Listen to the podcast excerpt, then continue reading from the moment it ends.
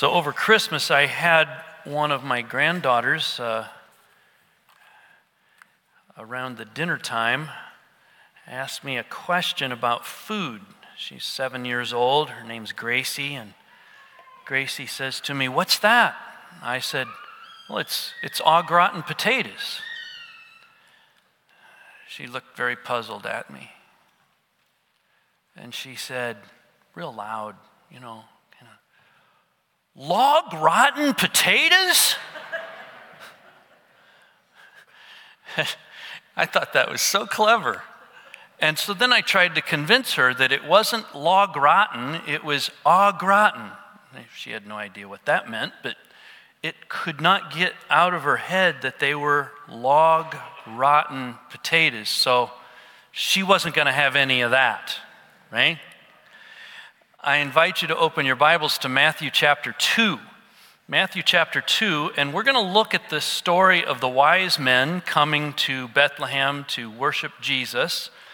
And as we do so, there's going to be a number of preconceived notions, some log rotten potatoes in your head that are going to be hard to get out. In fact, even after a message like this, you may revert back to some wrong thinking just because of a familiarity with the story. You hear something long enough or believe something long enough, it's hard to dismiss it, right? So let me give you a couple of them here. Uh, first, there, there, we have no idea how many wise men there were. Uh, the only reason we come up with three is because they offered three gifts gold, frankincense, and myrrh, but you know, there could have been 45 wise men. We don't know. Wouldn't it be weird when we get to heaven and we meet the 45 wise men and we thought, we thought there was only three? And the 42 go, You've ignored us all these years. You know, um, most of our nativity sets have baby Jesus in a stable with the shepherds and a few animals. And then here come the wise men, right? That they're there at the stable. Nope, that never happened. Because as we will read shortly, the wise men came to a house where Mary and Joseph were living. So the period of time in which this took place was some time after. In fact, if Herod's desire to get rid of all male babies in Bethlehem two years of age and younger is any indication, Jesus was at least some months and perhaps well over a year old when the wise men made their visit to the baby Jesus. Okay? Um, so those are some log rotten potatoes, right? That we got to kind of get out of our minds. Let's read the story, Matthew chapter 2. Uh, stand for the reading of Scripture this morning, and we'll read the whole chapter. Uh, we won't make our way through everything in the chapter, but we'll make our way through it. As you do so, keep in mind that Matthew is trying to point to the true king, the King Jesus. He's going to juxtapose King Herod and King Jesus, and he's going to point to Jesus as the fulfillment of all of the Old Testament scriptures. So be paying attention to all the ways in which Matthew says, and this fulfills the Old Testament. Okay? Let's read it. Now, after Jesus was born in Bethlehem of Judea in the days of Herod the king, behold, wise men from the east came to Jerusalem, saying, Where is he who has been born king of the Jews? For we saw his star when it rose and have come to worship him. When Herod the king heard this, he was troubled, and all Jerusalem with him. And assembling all the chief priests and scribes of the people, he inquired of them where the Christ was to be born. They told him, In Bethlehem of Judea, for so it is written by the prophet. And you, O Bethlehem, in the land of Judah, are by no means least among the rulers of Judah, for from you shall come a ruler who will shepherd my people, Israel. Then Herod summoned the wise men secretly and ascertained from them what time the star had appeared. And he sent to Bethlehem he sent them to Bethlehem, saying, Go and search diligently for the child, and when you have found him, bring me word that I too may come and worship him. After listening to the king, they went on their way, and behold, the star that they had seen when it rose went before them until it came to rest over the place where the child was. When they saw the star, they rejoiced exceedingly with great joy, and going into the house, they saw the child with Mary his mother and they fell down and worshiped him. Then, opening their treasures, they offered him gifts gold and frankincense and myrrh. And being warned in a dream not to return to Herod, they departed to their own country by another way. Now, when they had departed, behold, an angel of the Lord appeared to Joseph in a dream and said, Rise, take the child and his mother, and flee to Egypt, and remain there until I tell you, for Herod is about to search for the child to destroy him. And he rose and took the child and his mother by night and departed to Egypt and remained there until the death of Herod. This was to fulfill what the Lord had spoken by the prophet Out of Egypt I called my son. then Herod, when he saw that he had been tricked by the wise men, became furious and he sent and killed all the male children in Bethlehem and in all that region who were two years old or under, according to the time that he had ascertained from the wise men. Then was fulfilled what was spoken by the prophet Jeremiah. A voice was heard in Ramah, weeping in loud lamentation, Rachel weeping for her children. She refused to be comforted because they are no more. But when Herod died, behold, an angel of the Lord appeared in a dream to Joseph in Egypt, saying, Rise, take the child and his mother, and go to the land of Israel, for those who sought the child's life are dead. And he rose and took the child and his mother and went to the land of Israel. But when he heard that Archelaus was reigning over Judea in place of his father Herod, he was afraid to go there, and being warned in a dream, he withdrew to the district of Galilee. And he went and lived in a city called Nazareth, so that what was spoken by the prophets might be fulfilled, that he would be called a Nazarene. Please have a seat. We're going to look first of all at the troubles of Herod the king. We put it in quotes because Herod was neither a king nor a Jew. and, yet he calls himself, and the Romans called him, King of the Jews. Uh, his family background. He was an Idumean, which means that he came from the people of Edom, which was the descendants of Esau. His father, whose name was Antipater, had ties to Rome. And so Herod uh, was a remarkable man. Here's a little picture of him, of a, a statue. He was handsome, he was a brilliant politician, a great thinker, architect, and an engineer. Kind of my kind of guy. He became governor of Galilee at the age of 25, and he was promised the kingship through an alliance with the high priest this alliance he had with the high priest, this high priest's name was Hyrcanus II. But you have to understand and go back to our times of Ezra, okay, to understand that from Ezra's time onward, there was this notion that the kingship would pass through the high priest's family. Now, that wasn't the Old Testament plan, but during the time between the Old and New Testaments, that was kind of how it happened that the high priest's family became the aristocracy. Okay, and so Herod makes a marriage alliance with the grandfather of the galleys marrying, who is the high priest, and uh, uh, as a result, has an inside track to become the king of the Jews. This is Herod's wife, Mariam. We'll talk a little bit more about her in a second. Um, around 40 BC, okay, so about 35 years before Jesus is born, there was an invasion of the land of Israel by the Parthians. Now, you've probably never heard of the Parthians. This is Parthia right here. They controlled all of this region, okay? And they came down here, okay, and took over this area. They were the hated enemies of the Romans, and they had several wars. You may have never heard of the Parthians, and the reason is because Rome beat them. you know, the losers never get history, right? But at the time of the first century, the Parthians and the Romans were pretty equal superpowers in the region. And the Parthians swept down here from the east, and they came down and took over this area.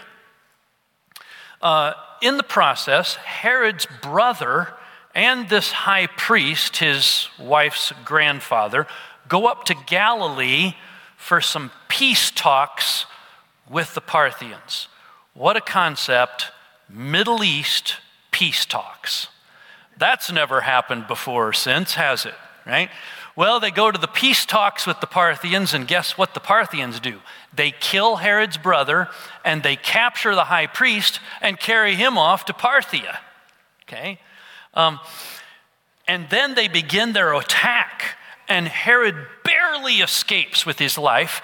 He puts his future wife, this Miriam, in Masada, a stronghold, okay, that later he's going to build up into a real fortress, but at the moment it's just kind of a, a, a, very rudimentary type of fortress. And he holds her up there. He escapes down into Arabia, but he's betrayed there, and he makes his way just barely escaping with his life over to Egypt, where he meets up with Cleopatra. Yes, the Cleopatra played by Elizabeth Taylor. that Cleopatra. She doesn't give him very much help either, but he gets on a boat and he makes his way across the Mediterranean to Rome, where he meets with the Roman Senate, and the Roman Senate says, We declare you king of the Jews. Now, go and conquer the Parthians and carve out your, your kingdom. So, without any money, without an army, Herod makes his way back to the land of Israel, where, through some help with a Syrian, with a legion, with a Roman legion up in Syria, he is able to beat back the Parthians. And while he does that, another brother of his is killed in action, and Herod becomes the king. So, this is Herod's family and background and how he comes to the place where he is as king here in Matthew chapter 2. Let me describe for you a bit more about Herod the builder. Herod built up Jerusalem. This is uh, a fortress uh, that he had built in Jerusalem. It's a model of it. Um, and he had three towers. One of them is named after his brother Phasael, who was killed in that war with the Parthians. Another one is named after his wife, Miriam, the one that I'd shown you earlier. Uh, here's another picture of what the palace with those uh, towers in the background looked like. In Jerusalem, he built the Temple Mount. So uh, understand that each of the blocks on that Temple Mount are about this high and are about this wide and are about this deep. They're like 40 tons. Every block is like 40 tons. And he was the one that built it. The Temple Mount that you see today is the one that Herod built. Pretty remarkable, right? Um, in fact, the Babylonian Talmud says that if you never saw Herod's temple, you never saw beauty. Um, Josephus says it looked, it, it was dazzling gold pa- panels shining so brightly. The platform was the size of 26 football fields. Uh, Josephus notes about the stones of the towers at the Jerusalem palace. They were so exactly united to one another that each tower looked like one entire rock of stone. Uh, the rooms was, were great. The variety of figures were prodigious. The furniture complete. The greatest part of the vessels that were in them was of silver and gold. And he says it's not possible to give a complete description of these palaces. And they were destroyed by the Romans in the war uh, in AD 70. And uh, Josephus is writing after that war, and he says, The very remembrance of that palace is a torment to me.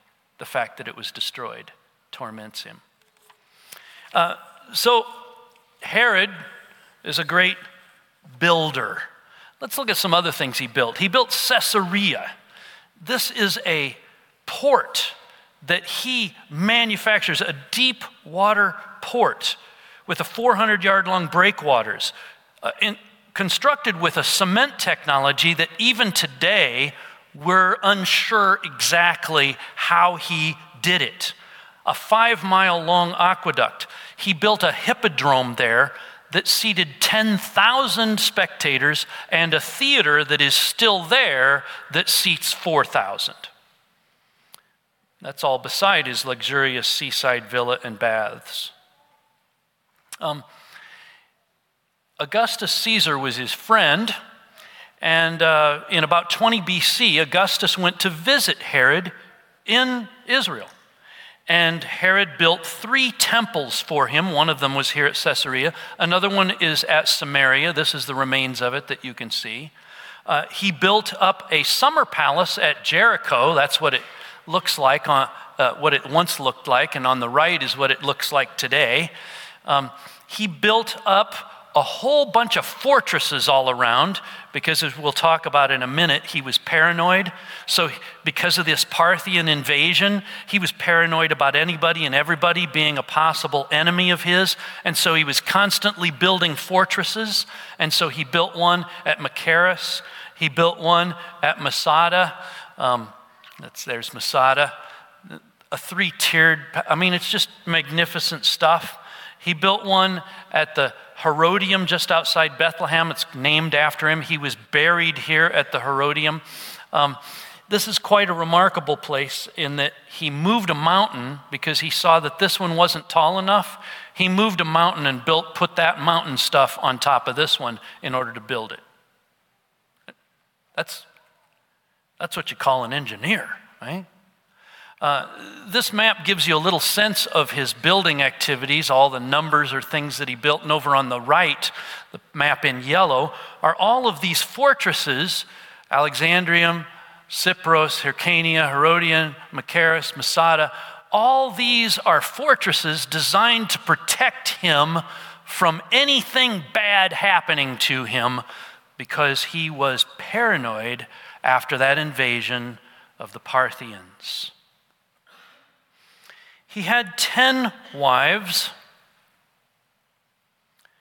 all as a design to build alliances. And in the process of all of these alliances, he killed his sister's husband. He killed his wife's grandfather, that high priest who'd been carried off to Parthia. He rescued him and then killed him. He killed his wife's brother he killed that beloved wife, Mariam, because he thought she was unfaithful. It's kind of uncertain as to whether she was or not, but he thought she was, and he killed her.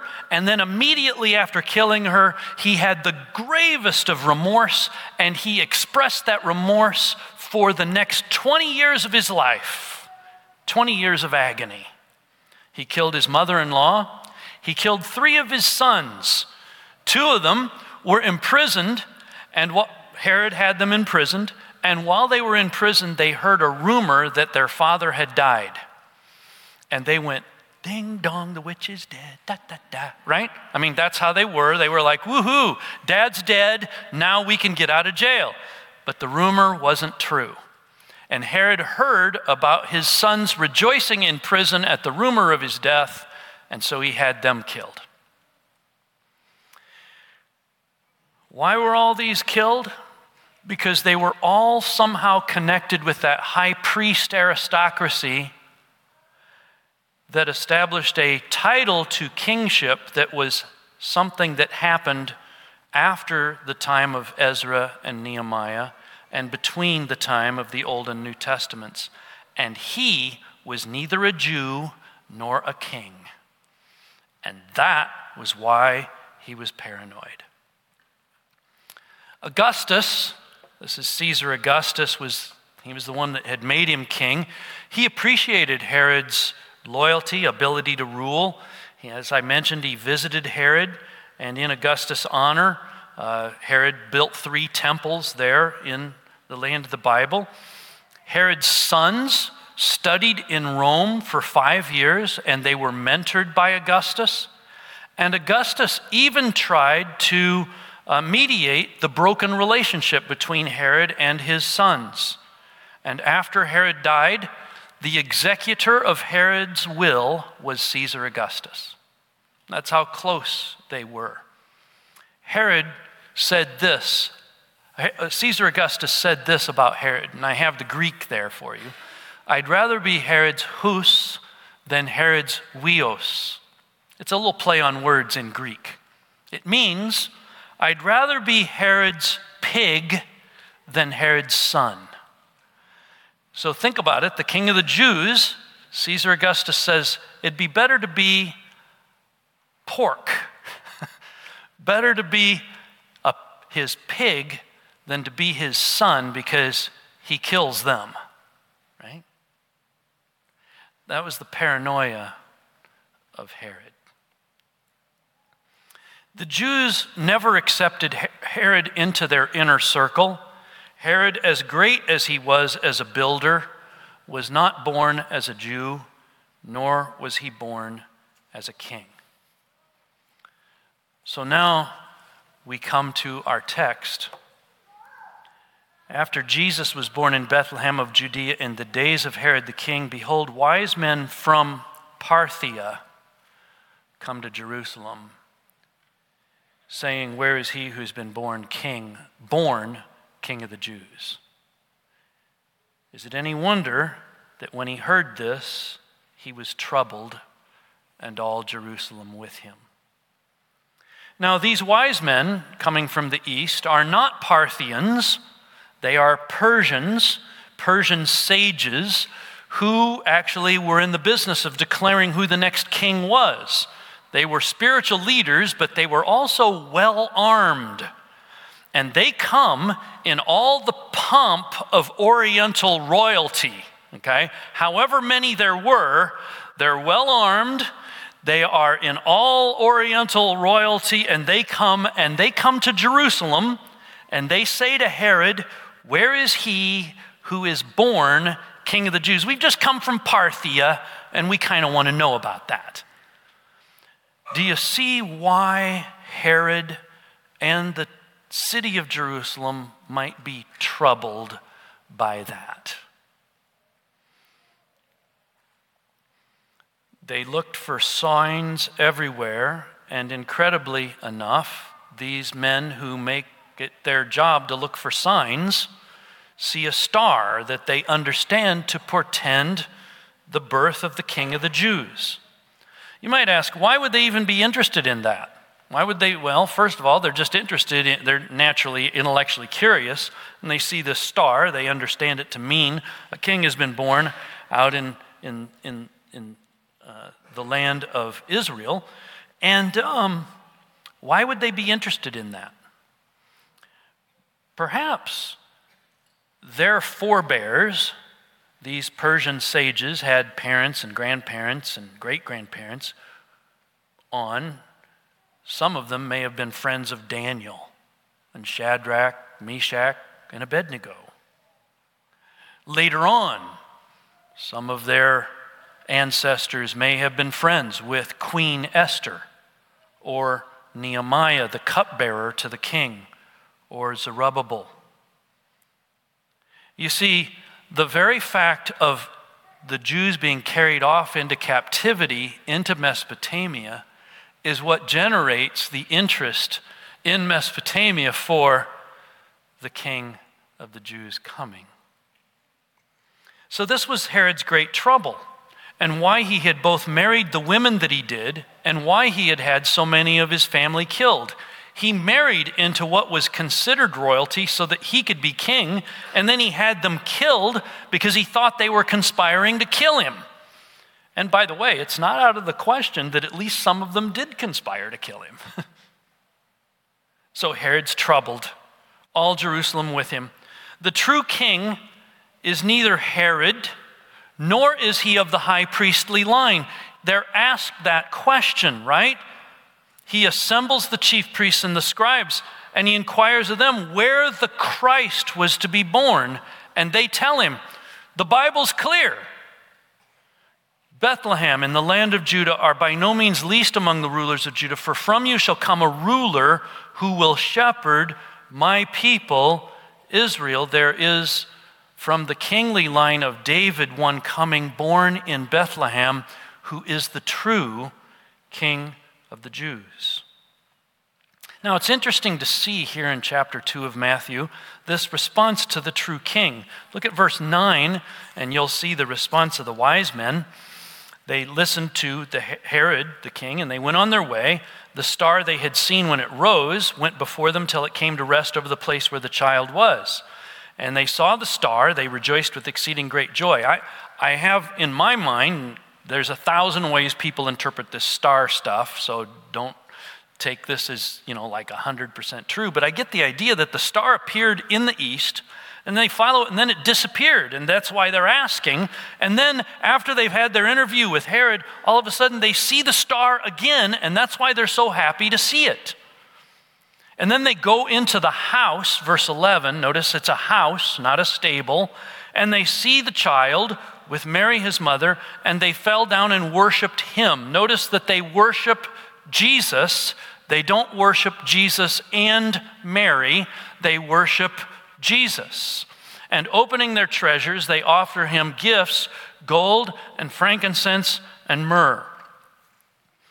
Then they're warned in a dream not to return to Herod and go another way back to their own country. Um, know, this is quite remarkable. They obey God and they worship. That's their response to the true king.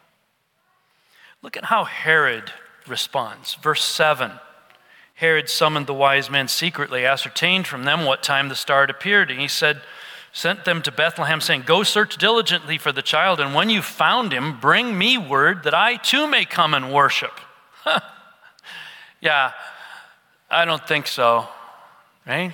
He's not going to do that. He's wanting to know so that he can put him to death. He despises God's plan, he despises God's king, and he tries to stop it. And what's interesting is that the Lord actually warns Joseph, verses 13 to 15 take the child and his mother, flee to Egypt. Herod's about to search for the child to destroy him. He rose, took the child, mother by night, departed to Egypt. So it's pretty quick. Get up, get going, gone. Maybe they used the funds of the gold and frankincense and myrrh in order to pay for the trip and their stay in Egypt. And that fulfills what the Lord had spoken by the prophet out of Egypt, I called my son. You know, it's interesting that when Matthew uses all these scriptures in, uh, to say this fulfills the scripture, that um, if, if you go back to the Old Testament and you read far enough before the verse and far enough after the verse, you get a sense of what it's talking about. If you just read that particular verse back in Hosea 11 1, you'll go, I don't get it. It seems like it's talking about Israel as a nation out of Egypt, I've called my son. In what sense is it talking about an individual? But if you go back to, for example, Hosea 10:3, it says, Now they will say, We have no king, we do not fear the Lord, and a king, what could he do for us? All of a sudden, there's an individualization of a king, and Israel being skeptical, what king can save us? And well, we know what king can save them, right? It's King Jesus. There's other ways that if you look at Hosea chapter uh, 13, verse 4, I'm the Lord your God.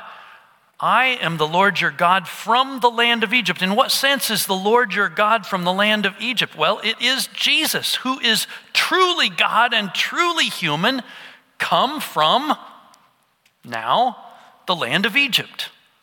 So there's, I, I guess I just want to say that before you look back at the Old Testament scriptures and think, Matthew's not making any sense here. How in this way, how in the world could this be fulfilled?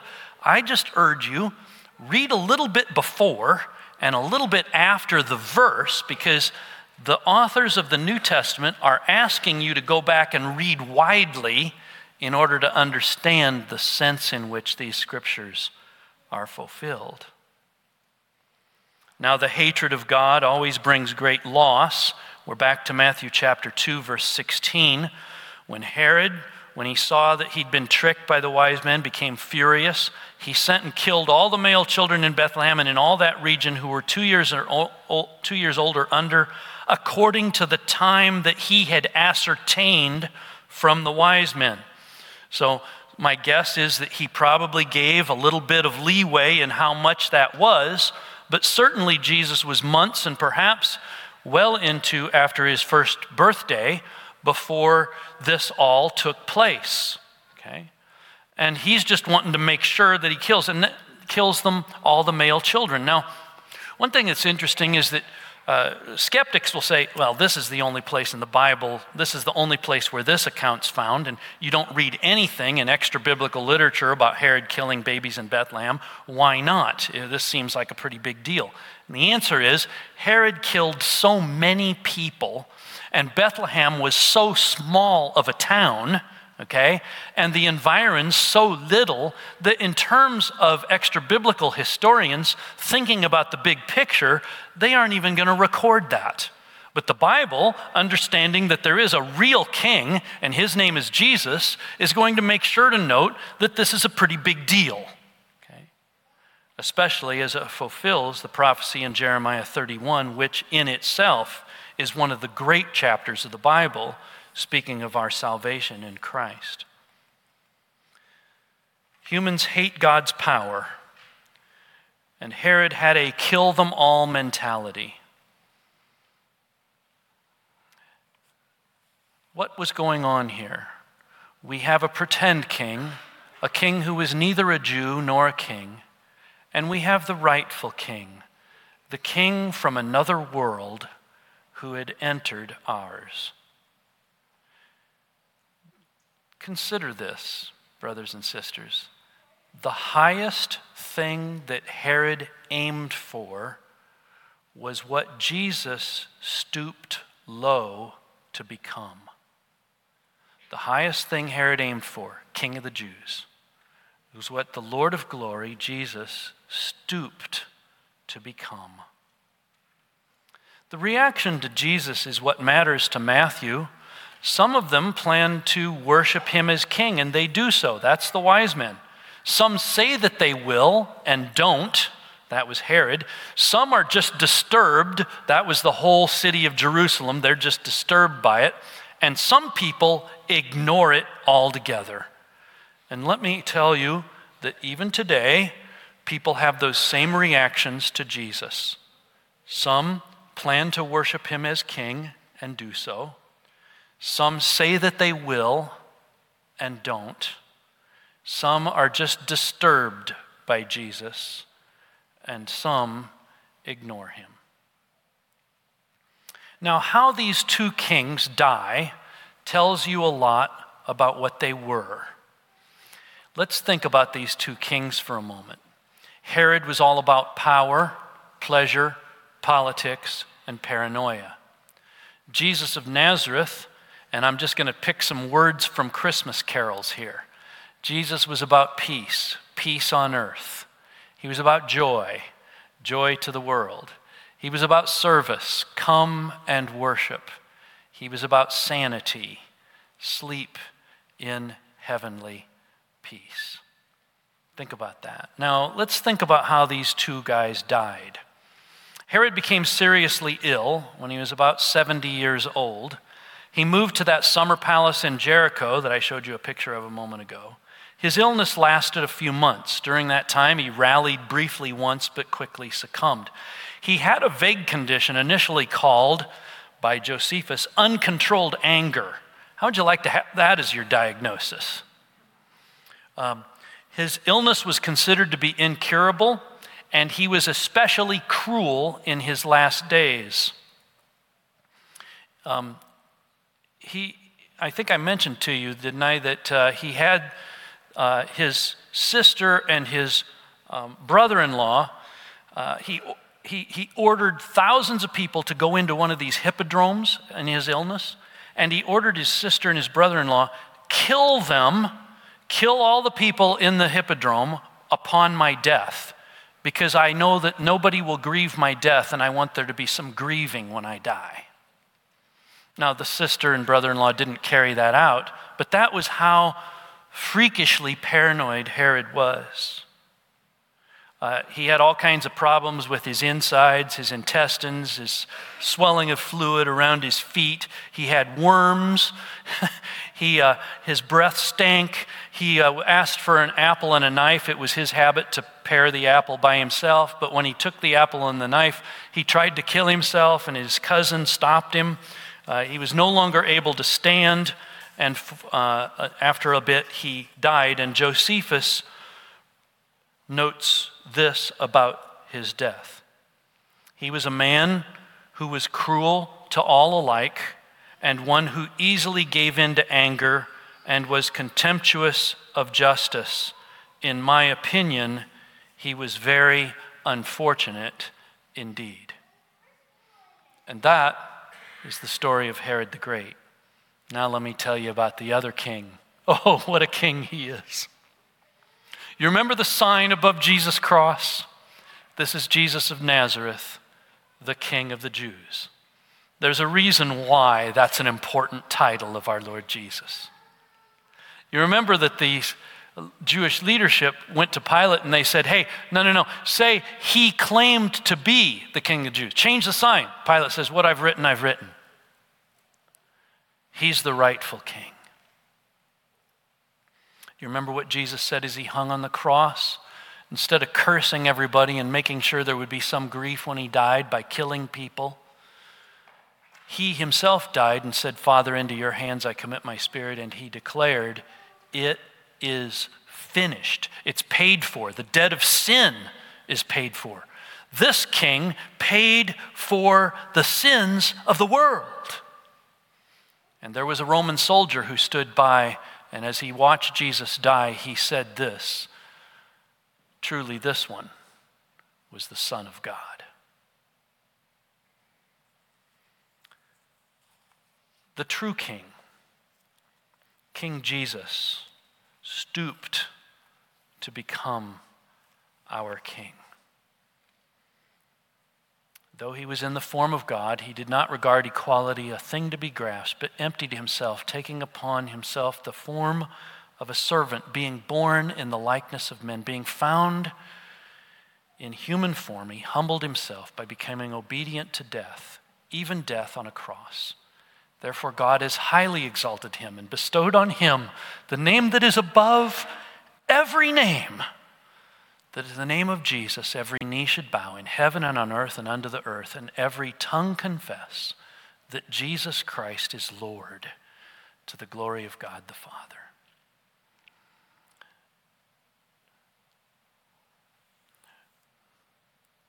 Two kings. One not born a Jew, and not a king. The other, born a Jew, from eternity past, not just the king of the Jews.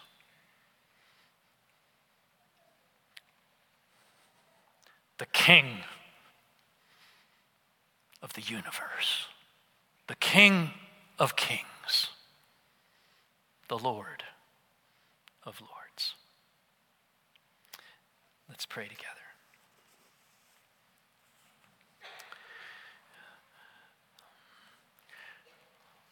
As we pray, would you ask the Lord to help you see cause for joy even in painful times? You may be going through painful times right now.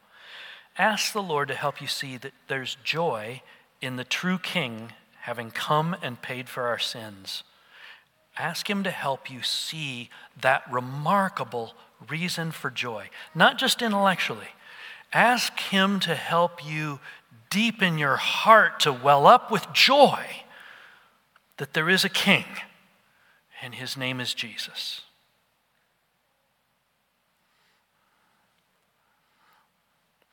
Oh God, help us to see this cause for joy in the person of your Son, our King Jesus.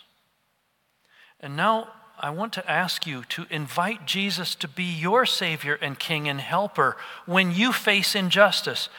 Herod faced all kinds of problems and troubles and even injustices, and he looked to himself. He will be forgotten. The only reason we even talk about him today is because of the intersection of his life in history with baby Jesus. Would you right now invite Jesus to be your Savior and King?